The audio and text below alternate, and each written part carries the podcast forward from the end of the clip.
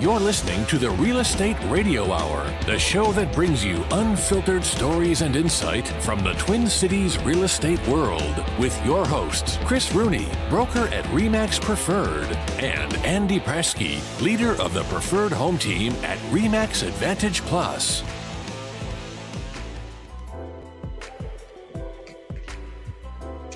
Good morning. Good morning. Oh, am I alone? For a little. I'm in the sun. I know that. It's a good day. We like sun, although we needed we needed rain. Lots of rain. Lake levels are way down. It's it's it's quite the the opposite over here. It's dreary out. No sun. Um, very Eastern European, but supposedly next week it's officially spring season in Eastern Europe. Nice, nice, yeah. No, it's been not great uh, around here as well. So, just a, we got a glimpse of sun, so that's kind of nice to be able to have it. Whoa! Adjust there he is, because you can adjust your background. Because you're a man, adjust your background. Woo, woo. Uh, Andy's well, here. Good morning, Andy. Oh, we are live. Oh my God, I didn't know that. Yeah. You guys gotta tell me these things. Well, okay. it's, not, it's only like eight o'clock. It's eight oh one. We're tune live. Down, tune down the real you until uh, yeah. Yeah. What are you guys doing? Showtime, baby. Every week, this is so nice. I know. Around that same time, it's crazy. Crazy. I know. Stuff. I just turn on my computer and it it just happens, and mm-hmm. It's really fun. It is amazing. I was saying, I was telling Nick how nice it is to see sun in our parts, and I'm getting shined on. My my my shades don't quite block it all here.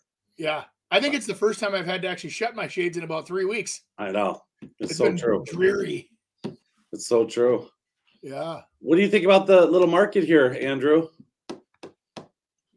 Well, it's uh, it's it's interesting. Um, it's I'm having a hard time figuring it out. Yeah, are you finding, I, though, that a lot of people are um, that canceling out of deals a lot now? Um, new construction, I'm seeing um, some of my agents that have buyers that are buying national builders homes where they only have, you know, a small amount of earnest money into the transactions. I'm seeing where they're not afraid to say, oh, well, our payment went up eight hundred dollars, and so we're out. We can't afford it anymore. And the lenders are like, yeah, they're right. They probably can't.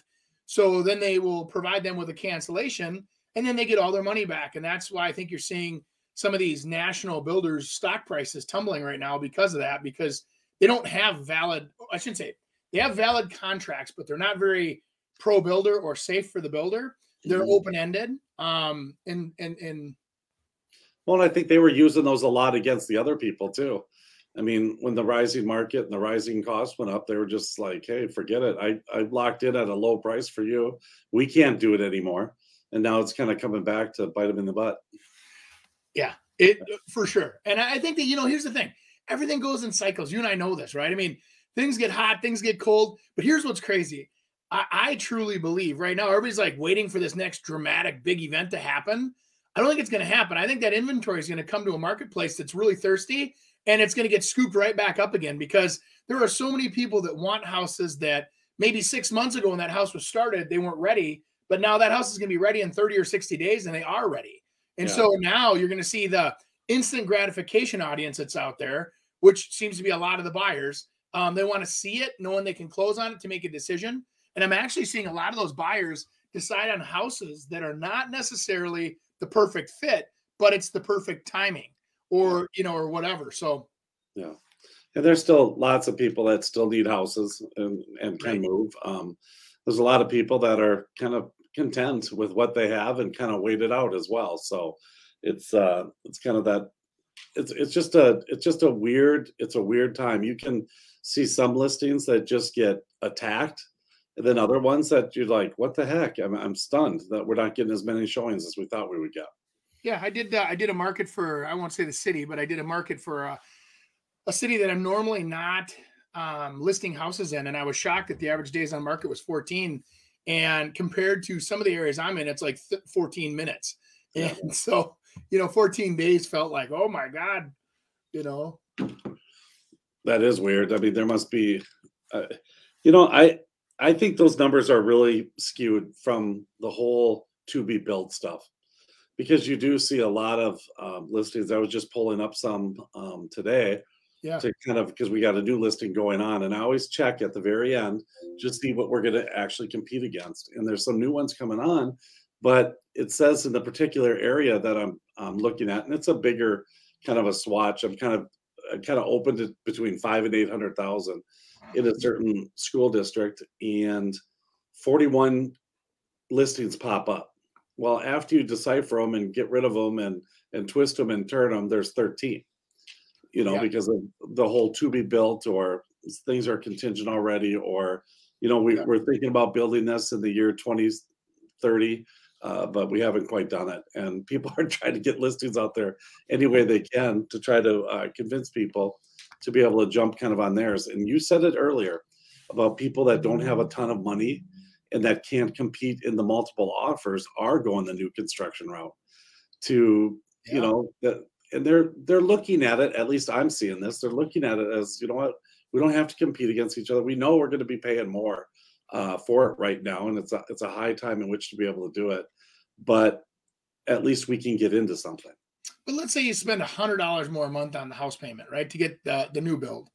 Now you don't have to worry about anything. Everything's under warranty. Yep. Everything's shiny, brand new. Everything, you're getting the maximum life out of all the products, assuming none of them have defects or issues, you know, or whatever. But I mean, new construction's a great fit for people that actually have um, a very fixed salary. Because what's interesting is for some people where they have the, oh, hey, the furnace went out, we have an extra ten grand this month in expenses.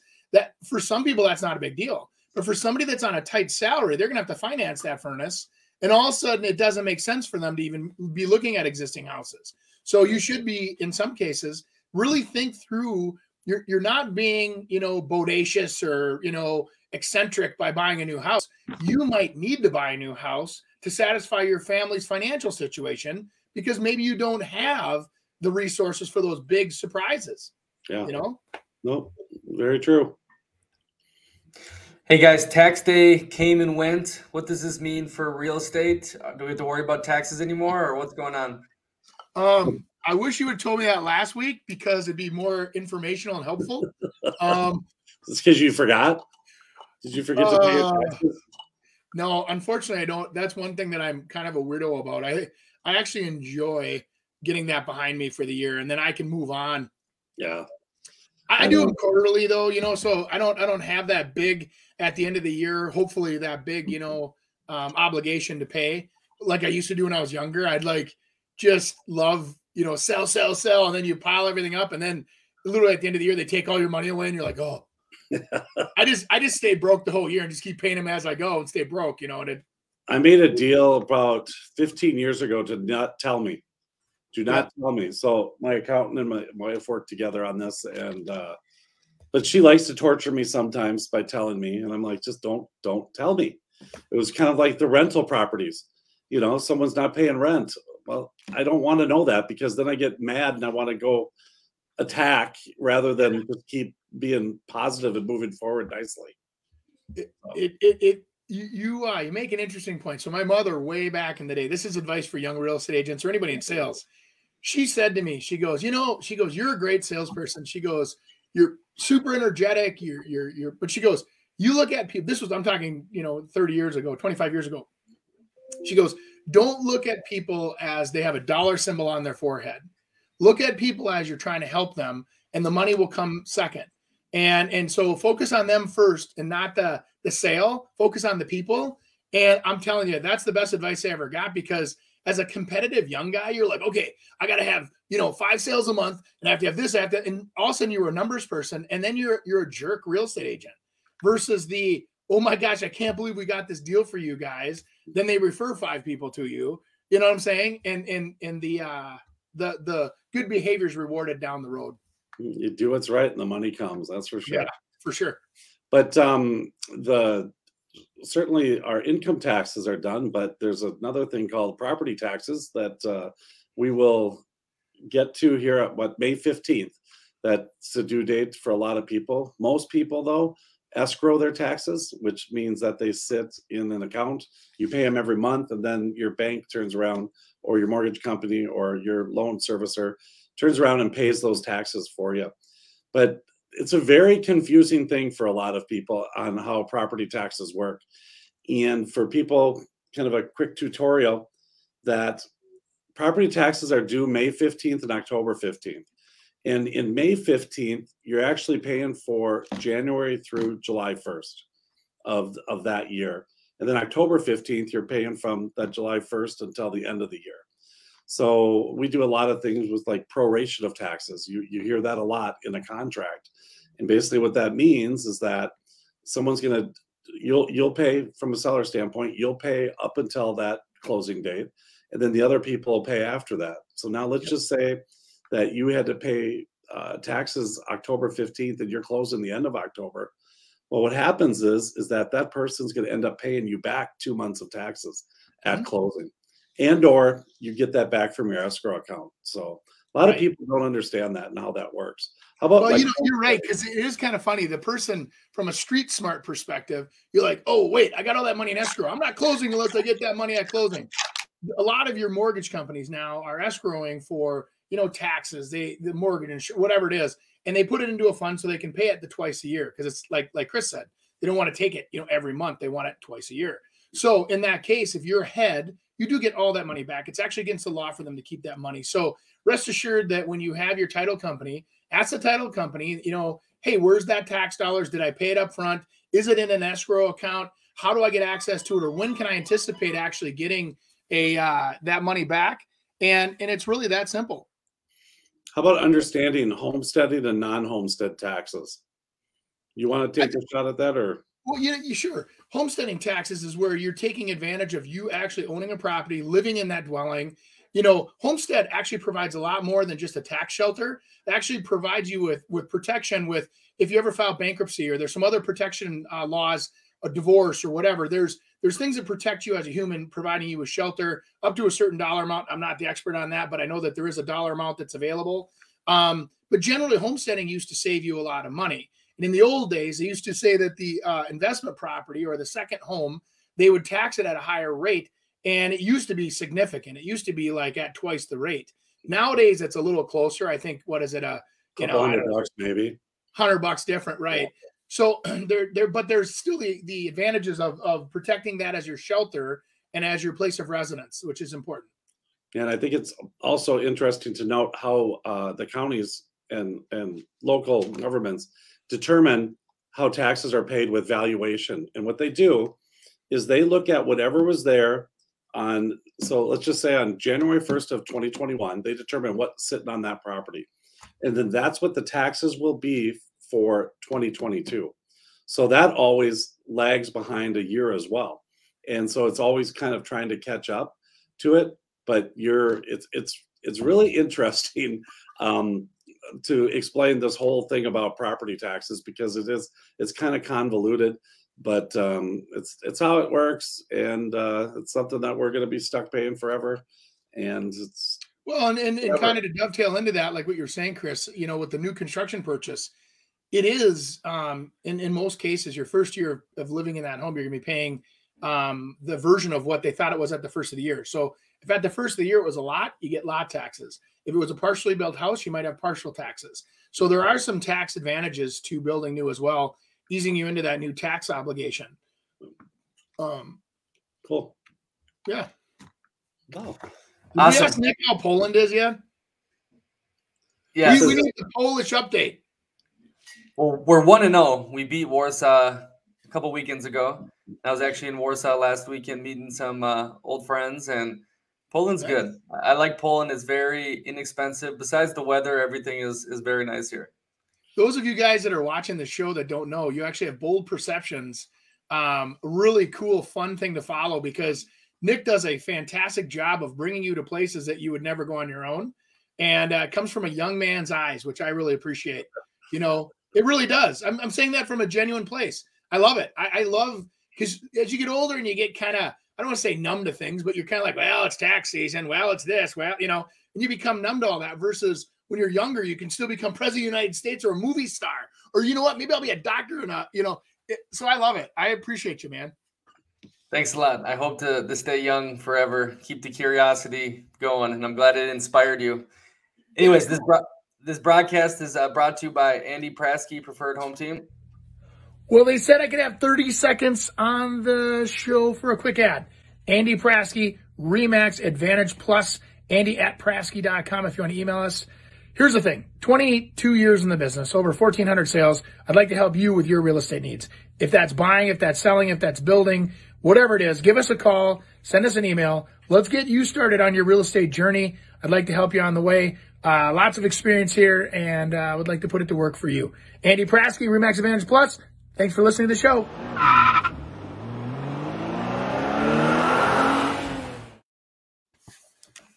would have I would have worn a mask if I would have known that was going to be such a close-up. I swear to God.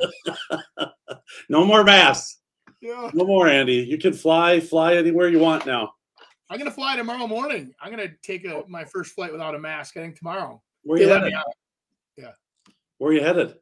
Uh, Florida. Nice. Where it's eighty-seven and sunny every day next week. I know. So I'll be doing my uh, version of the show, hopefully off the deck, uh, Oceanside next uh Thursday. Good for you. Good for well, you. We'll see.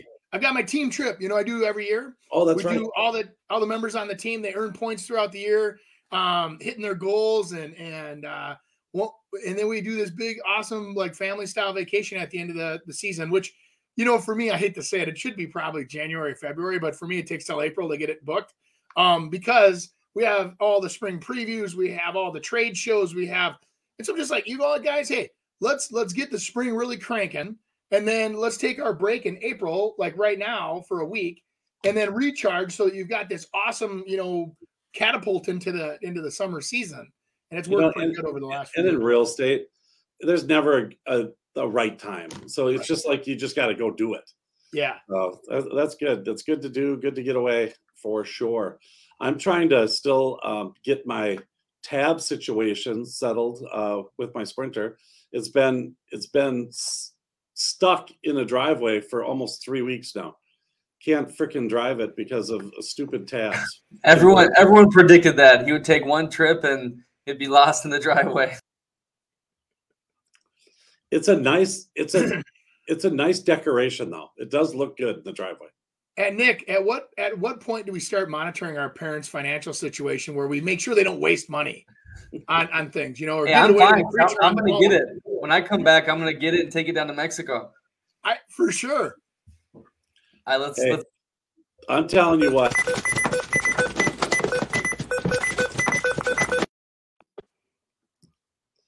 what my accountant does. I remember those old days when I used to. Uh, that's when I really kind of looked at myself and said, Chris, this is kind of ridiculous. I do my own taxes and I try to find expenses. And we used to be able to expense all our food and all that kind of stuff. Yeah. And uh, I remember going through and it was always, it was three dollars and eighteen cents. And do you know how many three dollars and eighteen cents checks I wrote at McDonald's for double cheese, two cheeseburgers, a fry and a Coke? I mean, it was, it was unbelievable. I mean, I'm like, okay, that's, that's funny. Now I, w- I wonder how that happened. Hmm. I, I think the best thing you can do for yourself as a real estate agent is once you get your, your books moving and you've got some uh, consistent volume is to get an accounting team and, and have, you know, the C P A and, and have the taxes being done for you. And then having a bookkeeper, surprisingly, is not as expensive as you would think. And having them helping you pay your bills and keep on track and, Um, it, it, the reason why I say that is because when you say it's tax season, to me, that used to tax me so hard. Like you're thinking of everything you can write off and it just so takes your focus off your business and what's really important that it, like, like I said, I, I, you know, years ago got involved with an accountant and, uh, and it, it's worth every penny. That's for sure. Realtors, listen up. Do you have a listing that has carpet that looks like this and kitchen cabinets that look like this? Light fixtures that look like this, and bathrooms that look like this? Then drop me a D M. I'll get you a cash offer you and your sellers will be happy with. Nice. No, it, it, ke- it keeps you going, I guess. I would uh, I would love to find some uh, deals like that out there now. Yeah, like this, I, I wish they existed too. Yeah. There's no reason to. Here's the thing. Um, I, I I still look at people going, oh, well, boy, I, I need a cash offer. I need this to happen really quick. I go, quicker than thirty days? Yeah. I go, sell your house with with literally a, you know, garbage pile in the middle of the room. Their house is going to sell. And it's yeah. going to sell as is, and it'll sell in under thirty days. The marketplace, I'm telling you, when you create competition, competition will outbid each other. When you take one offer, you're selling short. I, every I'm just telling you, you're selling short, because those cash offers are the guaranteed offers, and then they, well, we can close in a week, or we can. Oh, should I do this too? I like uh, that. We close in a week. Um, we. What is up with the Zoom? I don't know. I uh, but I, I'm trying to get out of the sun, so I'm hiding in this corner. Ah, that's what I'm doing. Yes. We, yeah. we thought you were crouching over. Yeah, I know. I'm trying. Too many whiskeys. All right, I'm just gonna let it. I'm just gonna let it flow here.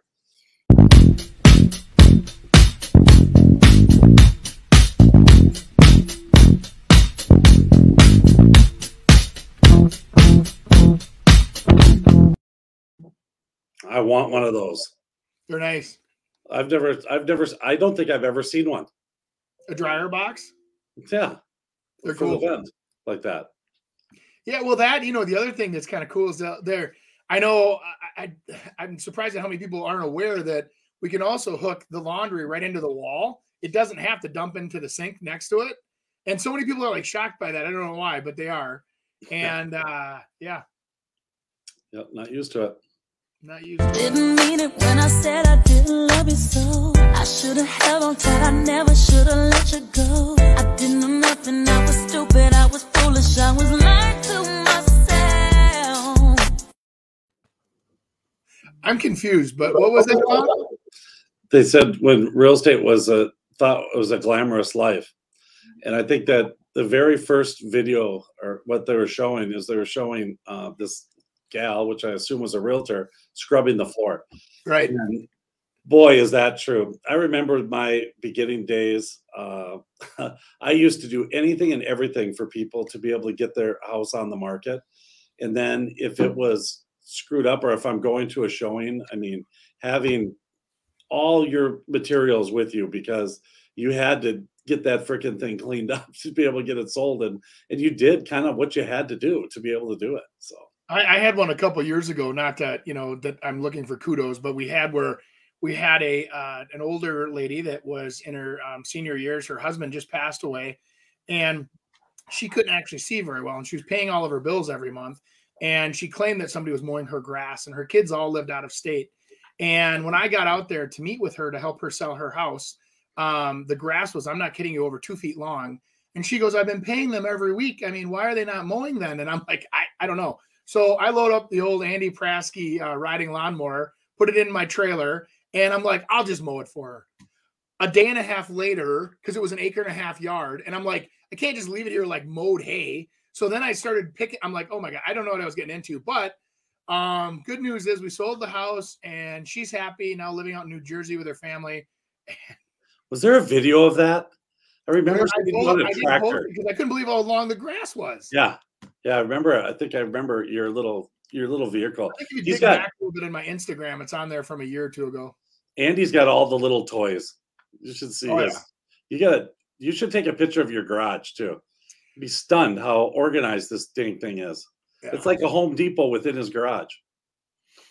Well, you know what's funny is I, I also have a lot of tools, and so I have a little camera out in my garage now, so I can see who comes and borrows tools. Well, smart. I, I know lose so much stuff. Yes, yeah. You know, and nobody thinks about it because I'm I'm easy. I'm like, sure, go ahead and use the whatever, yeah. And all of a sudden it's gone, and I'm like, oh, wait a minute, hey, Bill, you still have my shovel? Uh, yeah. How'd you know I had your shovel? Yeah. Black, black Sharpie accompanies all my new purchases now. Yeah. But you know, it what's says funny? Rooney on it. It mine all say Prasky, like an old man yeah, yeah. stuff should. And then all of a sudden, guess who lives next door to me now? Another Prasky. Uh, no, another Prasky. My brother, Tom, we sold him the house right next door. No way. Oh, we I got tools that. Laying all over the cul-de-sac now that say Prasky. Nobody knows who they are. That's good. You got the camera now. I didn't know Tom moved next to you. Yeah. Oh my God. It's so awesome. They have three young boys. So as I'm the empty nester now, it's like I get to have young kids again. I love it. Oh my God. Two Praskies together. It's great. We actually, you know what's funny? we our families are also darn busy all the time anyway. I know. We only get together every other week, it seems like, or maybe in the driveway for five minutes. So it's been really nice, actually. You going to get the life coach out in, in Champlin too, or not? We are looking for the life coach, but yeah. There's nothing quite as fancy, I don't think, is what the life coach needs. Yeah, yeah, good. Floor to ceiling windows and lots of natural light. A beautiful view too. Yeah, that's granite. Beautiful stainless steel appliances. Oh yeah, that's more than eight feet. It's vinyl. Exposed brick. Stabbing exposed brick. I believe they're making fun of the way we write our commercials or ads. What is...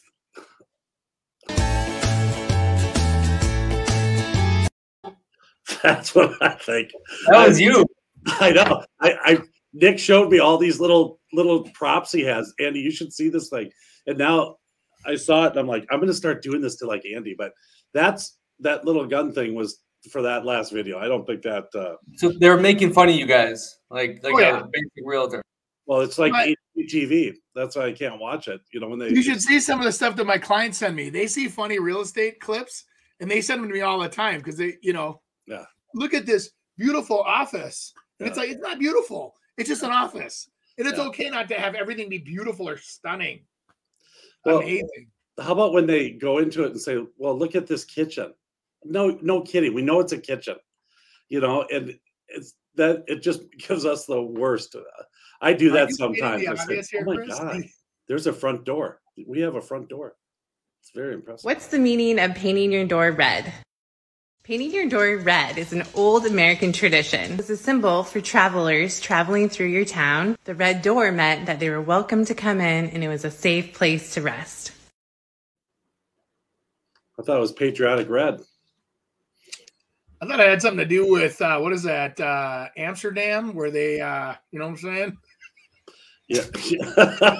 That's red light. Red light. Hey, oh, my so I do I did this video. Is there any other things like on a home that's like based on tradition that maybe um, people don't necessarily know, like that red door thing? Well, I would like to. I would like to say something about a red door first. I always wanted a red door. I was a painter in my younger days uh, in college doing stuff, and when I bought my first place, it was a townhouse, and I painted the door red. And I, it's like the one thing I wanted to do. And what do you think happened, Andy? It was a townhouse. Uh, they called you and said, no, thank you. Yeah, exactly. So my my my red door went back to tan again. So, but it was it was it was good while it lasted. But I don't know, other things um, that have uh, meanings, um, not from a real estate perspective, I don't think. But uh, I guess you, we could dig into that a little bit. I think that in today's market, I don't know if anybody's intentionally doing things to mean things other than, you know, they're doing things that they like. I know. What yeah. about shutters? You know what shutters were made for before? And they had the little gun holes in them. So they block them up and then put be able to put their gun right out the gun hole. Just saying. What world do you live in? It's true. Whoa. It's a fact. It's a total fact. It has gun holes in Look it. Up. Look it up. I'm telling you. That, that's what those shutters, when they closed, they made like that little hole, like where the two came. It was for it was for your uh, guns. Oh, you had to protect your house from looters. I, I did not know that. Yeah, they're coming. But why back. Did they put them on the outside? Why didn't they put them on the inside? Can't the looters just open them in on the outside and get in? It protected their glass. Ah. Yeah. I wonder if anyone. Hi, hi guys, here we go. Here's a big segment here. A lot of people are complaining about it and, and need advice. Managing buyer fatigue. I have a, another Reddit post here. So they're really burnt out, you know, not being able to buy a home and putting offers in. And this is a big problem I'm seeing on, on Reddit and on Twitter about real estate. Yeah, this one's only put two offers out. Can you leave that up there for a second, Nick? They put two offers out and had multiple showings canceled because the house was in contract before the showings even started.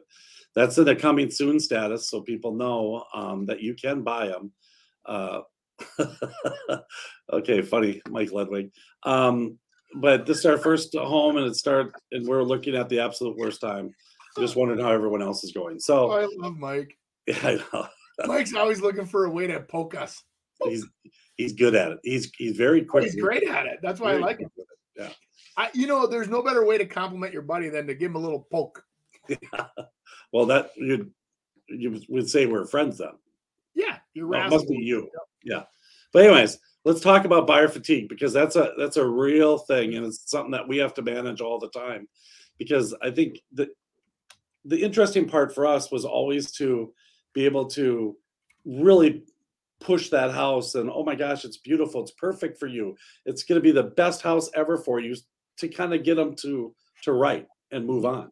And now there's some apprehension, you know, there's, there's other houses out there, you know, you just have to kind of go to where you think it's going to be best for you. And if you lose, you know, you're always, you're kind of like hedging your bet all the time to try to create this whole buyer fatigue and not let them uh, get lost in it. But my gosh, I had uh, one example that I probably, probably talked about, but I was at an open house, and this was a, a crazy house in the middle of COVID that um, had every showing slot was filled. And we had two open houses, and the one open house I was at, they, this buyer already saw it. They came up to me. I was outside managing traffic because it was like twenty people, couples trying to get in. I had to manage it. So I was just out there talking. And one couple comes up to me and they said, hey, are you the agent? And I said, yes, I am. And they said, well, we have an agent and this is her name. And I said, oh, okay, good. And he goes, I just want you to know that we want this house, and you just tell us what we have to pay for it. We'll do it. I said, well, you got to talk to your agent about that. She goes, no, we're going to tell you because we want you to know that, whatever it is. Well, it turns out they had lost sixteen homes before that. And they were not going to lose this home. And they did lose this home. Well, they, they, what was the stats we did a couple weeks ago or months ago? It said like the average buyer right now, it's like forty percent of offers come in over list price. Um, the average buyer writes three offers before they get accepted. Um, it takes an average buyer twelve months to buy a house. There, there's a lot of things. And so I think that there's a great coaching opportunity there where if, if you're getting on this treadmill of buying a house, if somebody's not helping you and you get on it by yourself and you don't know what you're getting into and you're like, oh, let's buy a house before the holiday next week. Uh, good luck. It, it, it doesn't statistically happen. So if you have somebody guiding you a little bit saying, hey, here's what you're getting into. You know, hey, the treadmill's running at seven miles an hour. Can you keep up with that or not? Because some people don't want to go that fast. And so I, I, I guide people on the beginning to say, hey, if you're getting into this business, we'll do better than the average uh, real estate agent. But statistically, here's where you're at. So here's what you can expect. Here's what to anticipate. Here's what the market's doing currently. Um, the average uh, listing is going to have five offers. So you're going to be one of five offers. So you need to think strategically as to how you're going to write that offer. What right. are you willing to do? Or what can we do together as a collaboration to upfront, maybe bring a, a contractor with us, an inspector with us. So as you're looking at the house, they're kind of doing a visual inspection. So, you know, I mean, those are all the weird and kind of, you know, creative things you got to do right now to become a buyer. Well, if you thought managing buyer fatigue was bad before, now add on interest rates that have popped up to a couple percent and someone who lost out on that. And now this buyer fatigue where they're still fighting for houses, but now their payment's four hundred dollars higher than it was going to be the time before. So right. It's frustrating, but I try to explain to people too that, you know, I think everyone looks at it. I mean, you look at it how you want, but I try to say, hey, that's it's it's four thousand eight hundred dollars a year. It's five thousand dollars that you're yep. going to pay, you know. And yeah, this might last a while, but very rare do people not maybe the rates change and you you get a better rate. Or I think people think that they're going to sit in their house for thirty years, and it just doesn't happen. You right. move, you get a different job, you you move up, you move down. So it's not like it's a long-term haul kind of a thing. And so it's let's just kind of get in perspective of what it is. And, and you've said this before too, Andy, that it's it's crazy how um, affordable it really is right now over the history of time. You know, now did we just come out of something that was unbelievable? We certainly did. But yep. it's still really good. It's really good. Really, really. Interrupt this broadcast to bring you a commercial by Chris Rooney, Home Experts. What are you doing? I'm, I'm watching it? the Chris Rooney Home Experts commercial. I was just one year old when my family started in real estate, where both my parents were agents. They also dabbled in investing in real estate, rentals, flips, and construction. After college, I went right into getting my license in July of nineteen ninety. As a twenty-three-year-old agent in an industry that looks nothing like today, I had to know more for my clients to choose me. There wasn't Zillow or social media to tell them how good I was. I had to win them over with knowledge. With knowledge comes confidence, and with confidence comes results. I found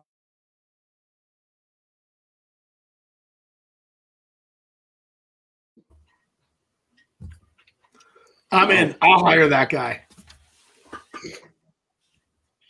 I really Just would. That. Thank you, Andy.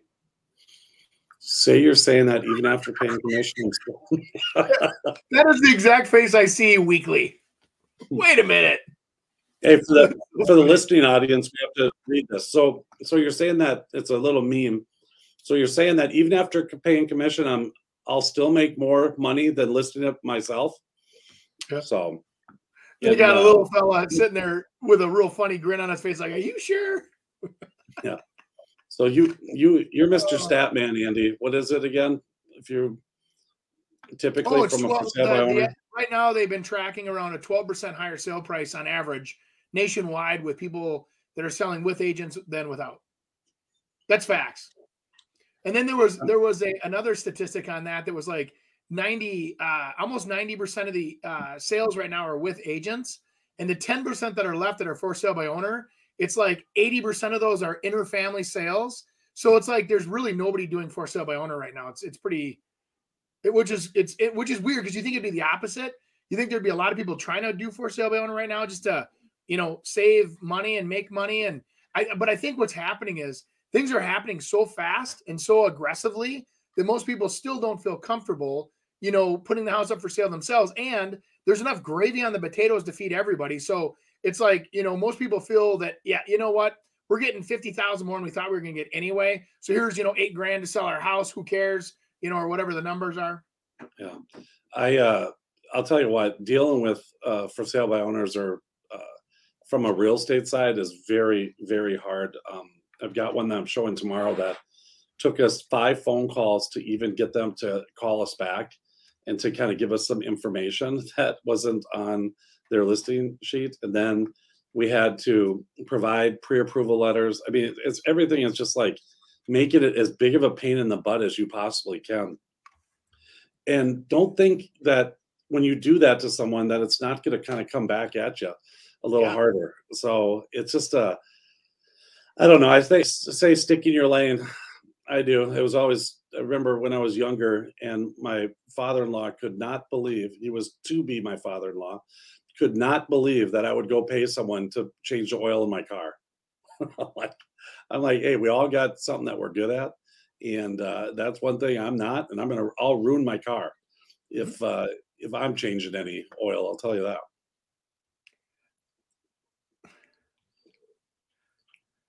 Oh boy, is this ever true.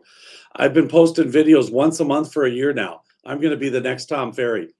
And so for people that don't know, Tom Ferry is kind of a, a real estate coach and yeah. uh, knows everything. And I think was pretty successful realtor. I don't, I don't even know, but I assume he was. And, uh, but I do think, I, I think it's interesting. I always watch from the first of the year where people start their new thing. You can always tell when someone's starting their new thing because all of a sudden it comes out of the, out of nowhere. And then it's it's really consistent for a few months, and then it stops. And well, I just think I, it's kind of funny. I think it's kind of like anything. I mean, just, you know, people get busy certain times of the year, and so they don't watch every video. And then what it really is is just a reminder for a lot of people. And some people are just like a light uh, entertainment source. Just, hey, what's going on in this person's world? You know, they can be selling tractors or selling houses. Sometimes that's interesting to people, that, you know, real life kind of situation, you know. And, and then there's other people that are always selling. And I think that what happens is with videos where you're sell, sell, sell, sell, sell, who's going to follow that? I mean, that's, you know, that's like my kids telling me, Dad, you're dumb because you watch T V. And I go, why am I dumb? And they go, you have to watch all the commercials. And I go, well, how am I supposed to know what products to buy if I don't watch commercials? And they're like, you are dumb, Dad. Uh, you know, for, I go, okay. for, the last, for the last year on the show, we've been watching videos of yeah. uh, realtors and TikToking and whatever it is. Yeah. And they, uh, you know, a lot of people are pretty successful at it, but you got to be consistent. I think it's got to be genuine, uh, where it can kind of really get to know you, and then show some knowledge. And I think if you just, if it's, um, you know, even making fun of realtors, I think is, is, is funny. And I think it's unique, but you still got to, in the end, you got to know what the heck you're talking about. Yeah. Because so many don't. That's right.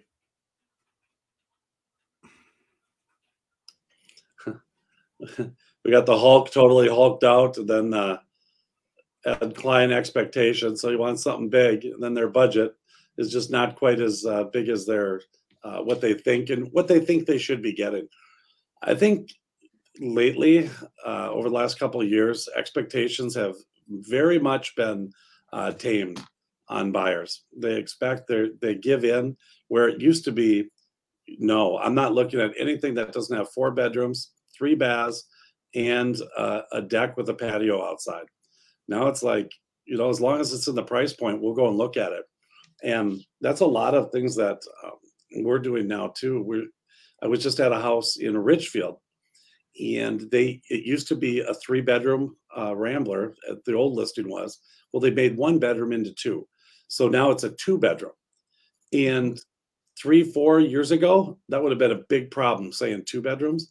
Now it's just a price point people are looking at, and then we'll figure out how to be able to get a, another bedroom in there, as long as it's, it's big enough in which to be able to do it. But was that not like a total kill shot if you only had like two bedrooms, Andy? It would put oh, you for sure. Really yeah, I mean, we used to, I used to coach people all the time into that when we were getting ready to list their houses, and saying, even like in some pockets, like there was, I don't know why, but like in Brooklyn Park, there was always these families with lots of kids. And so it was a big deal to have a four bedroom house. So I was like, let's do whatever we need to do to make sure that we have that office, have a closet so it conforms as an off or a bedroom. And then we can say we have a four bedroom or a five bedroom house. And then all of a sudden it just brings in more people. And again, you'll hear the consistent theme with me is bringing in more people creates competition. Competition gets you a better offer with better terms, better price, you know, everything that you're looking for. So true, Andrew.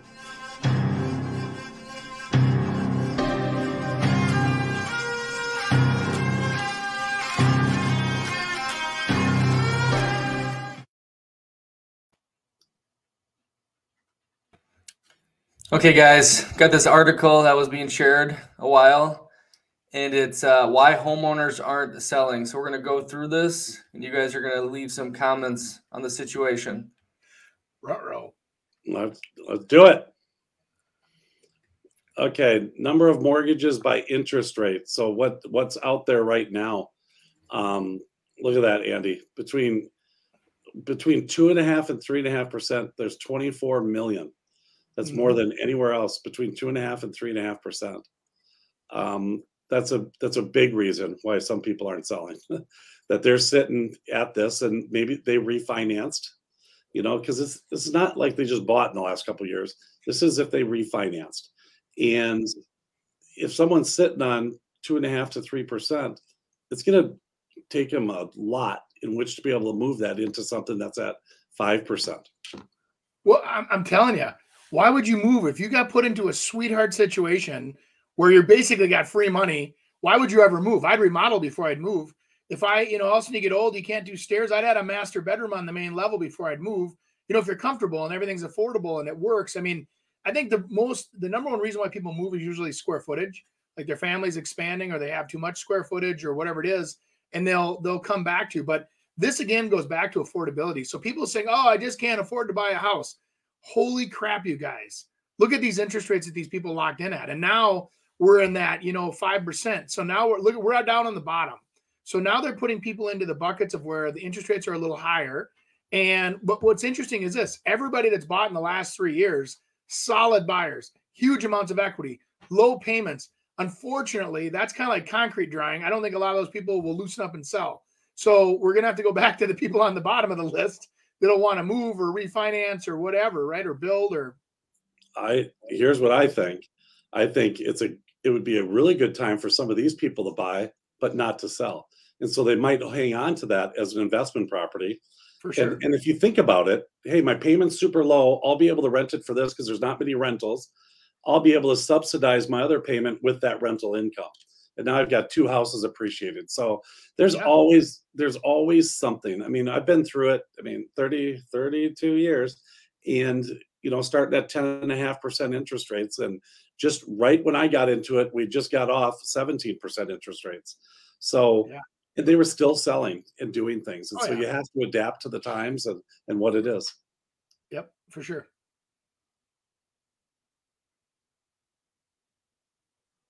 Do you want us to read something here? Yeah, do you want me to read this? You know, or... We're challenged with that. We Okay.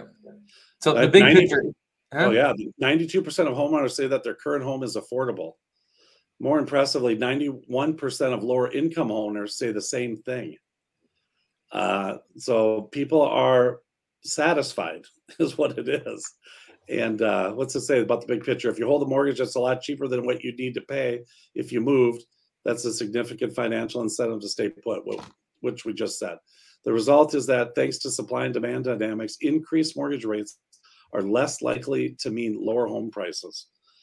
And that's going back to inventory. There's just no inventory. Between the lines, when, when mortgage rates rise, that lowers the supplies of homes hitting the market. Lower supply means higher prices, especially in areas where people are bidding in cash. Very so, true. Well. Think about this, Chris. This is where people, or even Nick for that sake, people keep saying, oh, housing's going to crash. Housing's going to crash. I'm like, how? I mean, with, with, you know, with the way we're inflation right now, it's actually one of the best investments out there because people want to be in something secure, you know? Yeah. That's, yeah, it's not, nothing's going to change until inventory changes. Just telling you. And they, what are they saying? That's five, six years to ten years out. They, they're just telling us that get used to this environment, guys, because inventory is not going to be other than new construction, which is kind of the mid to high end of the market, you know, unless you're you're in an apartment or something like that. Or a, But, I mean, look at townhouses. Even in the Twin Cities metro area here, I'm seeing a lot of townhouses. They're hard. They're hard, keeping a hard time keeping them under four hundred. Think about that. That's insane to me. So when you look at, um, you know, where housing is going to go, I think you're going to have a few properties because people get divorced. People die. People... whatever. So there's always going to be some inventory coming in, but most people that can make a conscious decision to say, hey, let's stay put where it's safe, cheap. We're used to living here. Let's remodel. Probably a great time to become a remodeler right now if you're looking for a business opportunity. Um, I think over the next few years, you're going to see a lot of people retrofitting their houses, especially the older crowd trying to stay in that house longer, uh, putting in the stair riders, putting in the, you know, the easy to get into showers or the walk-in bathtubs. A lot of that stuff is going to just be a great investment over the next few years. But on the remodeling, there's so many unknowns. Andy, I just ran into one on mine that it's eight, it's eight thousand more because they notched out after I took down the all the sheetrock and the insulation. They notched out my trusses. I have to replace them all underneath of it. You know, and it's just like you don't know that stuff. And all of a sudden, thank God, thank God that I did decide. Well, actually, someone else talked me into um, taking that down because. I mean, how do you sell that to someone else and, and feel good about it later on? So anyways.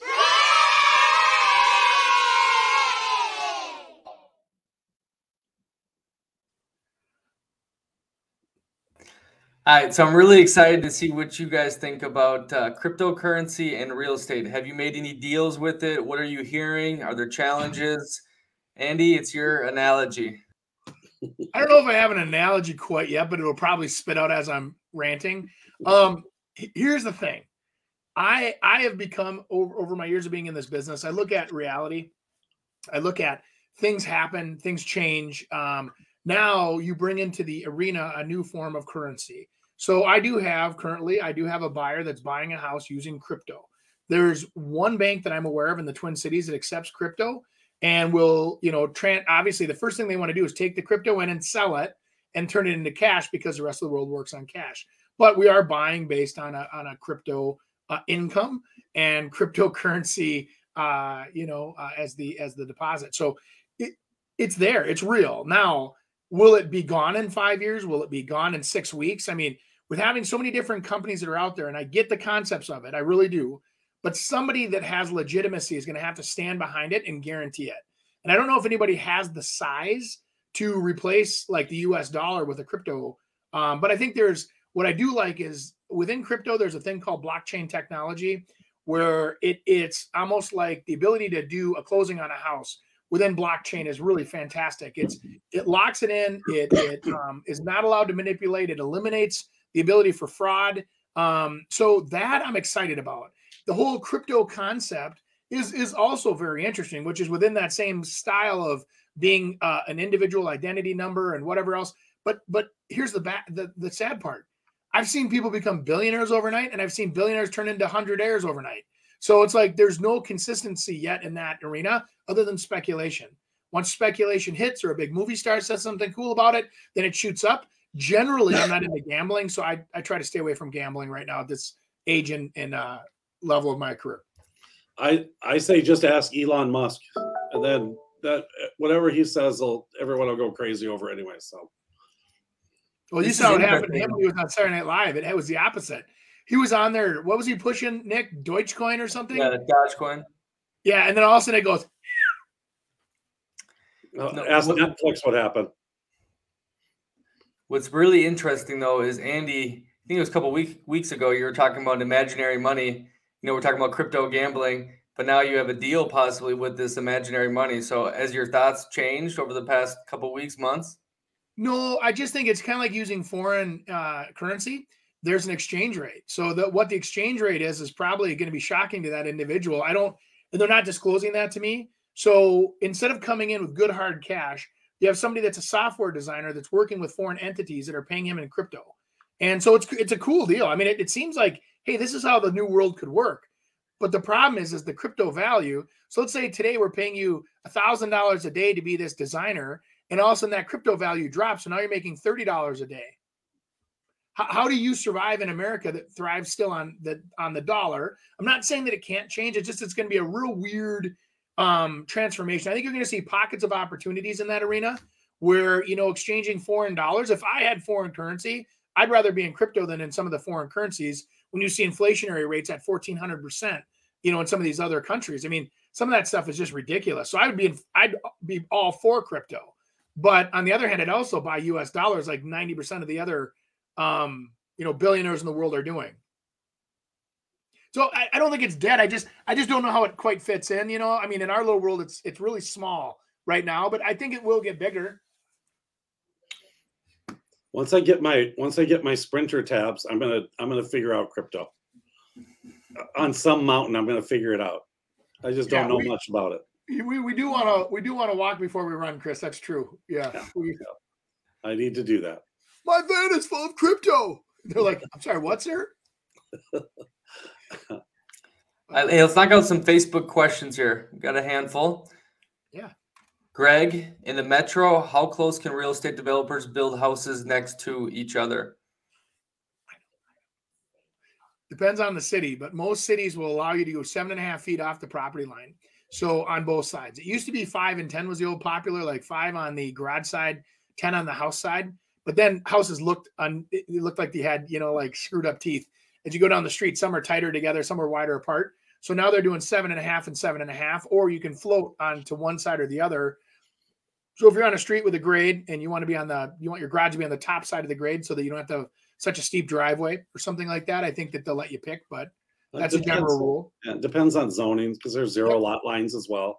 Depends yeah. what your, your P U D is. I mean, there's a lot of, There's a lot of things that kind of go into that factor, but I'll tell you what, in the old days when I actually, when I had a construction company, it was always ten and ten, unless we're on the lake, we had fifteen feet to work with. And then uh, sometimes you could be ten off one side and five off the other, no closer than five. But yeah. when you get into weird little things like lake, shoreline districts, uh, downtown, it, big difference. Well, you know, the other thing I was going to say that we can add to that is, you know, with Greg, by the way, Greg, thanks for being such an awesome, loyal uh, friend of ours over all these years. And good questions thought out. Yeah. All, all I, we, we'd so appreciate Greg. He's a great guy. Um, I'll let you take me to uh, Chet's Chicken here real soon. Um, Greg, I, I think I'll, I'll drag Rooney up to oh, nice of you. Chet's. Yeah. Um, no, I was going to say was the other thing that really affects the, the feel of a neighborhood, you guys, is the setback on the driveways. So, you know, from the back of the, what they call the curb stop, it's usually about a twenty-five foot setback. So to the actual curb, from the curb stop is another ten feet. So most driveways in most neighborhoods are thirty-five feet long. Okay. unless your house doesn't fit, or they have to slide it back or turn it slightly and it can get bigger. In some, townhouse or detached zero lot line, um, where they can go within five feet of the property lines, sometimes that's only twenty feet deep. So you can barely fit a car on the driveway and your bumper's hanging off the, the end of the street. So that, that makes a big difference on the feel of the house too. So like when you're going into a neighborhood, um, now I've been in, I've got one over in Centerville where the lots are eighty-five feet wide, and most houses, you can accommodate a big, beautiful house with a four car garage with that kind of width. And, and then, you know, it, so it's kind of cool. And then you could, you don't have to set the house back so far. It's kind of nice. I, I like being up at the street, and then, you know, you can really appreciate the architecture on the home. Um, give yourself a bigger backyard. So anyway. Um, the Bank of Saint Croix in uh, Stillwater is the one that I'm working with currently. Say it again, Andy. You went out. Uh, the Bank of Saint Croix over in Stillwater is the bank, okay, I'm working with currently with a buyer. Cool. Yep. All right. Let's, let's uh, repeat the question for the, the audio listeners. Oh, sorry. What bank accepts crypto, Andy? Question mark. Um, and that is the Bank of Saint Croix. Well, now, and, and they may, you know, and I, I don't want to do an endorsement for them. I don't want to do an ad for them. I don't want you to flood their phones, but that is one of the, the banks. And I believe they're doing it on a portfolio style loan, which means this person has probably fantastic credit and has demonstrated the ability to repay any other loans that they've given them. So they would be willing to take a risk on something like crypto. Rules apply. Yeah. I don't. Do real estate agents list their own properties? And I do not. I do not. Um, I'm I'm in. Con, I'm usually in control of it from behind the scenes, but you just don't. You don't treat it the same. And uh, I'm really bad. Like I would. I would give it away, or you get offended quickly. It's just like a for sale by owner. I think you're just out of your element. So I typically have other agents. I don't think I've ever listed my own property or taken the calls for it ever. Mm-hmm. Well, when I was uh, when I was looking for a property up in Brainerd, I had no intention of being my own agent. And then I switched over back to Alex, and then it was uh, kind of a developer direct. But normally I, I don't. I agree one hundred percent in the value that the agent provides, local knowledge, local expertise, um, and they make things happen so much easier, faster. And you, you put yourself in a better position to be successful, um, I believe. Now, you know, a lot of people get into real estate, Chris, and I know you know this, and and and – they get into real estate to buy a property or sell a property, then they get out of the business. That, that's been the old uh, trickaroo for years. Yeah. So most brokers don't let you do that. Most brokers will charge you fifty percent commissions on the first deals you do, you know, and make you charge yourself six percent to sell it. So they, they know what you're up to. This sun is unbelievable. It's, it's kind of nice, but I have these darkening shades, but they're not very darkening, are they? Just so you know, Chris, you make me look ridiculously tan right now. Thank you for that, by the way. Yeah, thank you. That's do all homes in, do all do all homes in Minnesota get the property tax band reassessing the home's value every time it sells? The reason I ask is because our daughter is buying in Nevada, and the realtor out there told them one of the advantages in Nevada is that they do not do that when a home sells out there. I I think that's it's data that they use um, for it, and I think you would. I, I think it's silly to even think that the uh, county doesn't look at what the data is to be able to try to judge what the value is of that house. So um, I, I think they do, but isn't it, Chris, at, at the first of the year, they make an assessment. What happened in the previous the following year? year. They're, not, yep. they're not live time. They're not like, oh, they sold it for a hundred grand more up to taxes. I think what they do is they reassess it, and they do put that into the pot as to, hey, that house just sold for six fifty. Um, it's being taxed at five hundred. And then down the road, they may raise the taxes on everybody in that area because everybody's property, like we just all went through. Anybody that got their property tax statement puked when they saw them this year. I mean, I, it's ridiculous. Everybody went up uh, eighty, one hundred, two hundred grand. And it's like, you know, what you have to look at, though, really is, is the tax obligation behind um, what exactly are they saying? How does it impact you for how much you're paying? Because sometimes when that value goes up, it doesn't necessarily mean that you're going to be paying more in taxes. Right, it's just right. How they're assessing the whole value of the city. Exactly. Well, totally. Last true. One quick one is uh, tell Andy there's an unfinished property on third and Broadway, and Alex, he could take over. Well, uh, let's secure that one. Let Andy, Andy Prasky, the local Alexandria realtor. How about that? I, you know what I think I would do though is if I moved to Alex, I would like, and I'm I'm not saying this to insult anybody, so I apologize to anybody that will be insulted by this. I'm going up there next weekend for the Builders Show, and I'm surprised that half the builders do not have a Facebook page, a website, anything, and they're all the small town. I go, if somebody just had a, a website, for example, I think you could sell fifty homes a year up there because there's there's there's eight lumber yards feeding the Alexandria market. That means there's a lot of building going on. So it it in that whole area, right? And it's like, I just, I, I think somebody could go up there without a lot of razzle dazzle and actually become successful. Awesome. Razzle dazzle builders represented by Andrew Prasky. Yes, let's do it, Morney. Nice. Why don't you be my builder? You go up there and you be the hard shoed. Hey, let's get these lumber prices down. Let's, you guys start framing that house up there. Yeah. And I'll be like, yeah, sell it. That's right.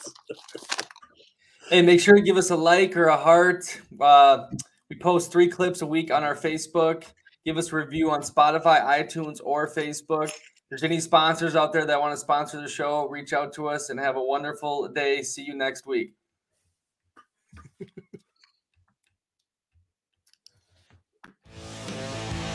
Thanks for joining us this week on the Real Estate Radio Hour. Don't forget to visit our website, real estate radio hour dot com, where you can subscribe to the show on iTunes, Spotify, Stitcher, or your preferred podcast listening app. If you enjoyed today's episode, we'd appreciate a rating on iTunes or sharing us with a friend. Until next time, stay awesome, Twin Cities.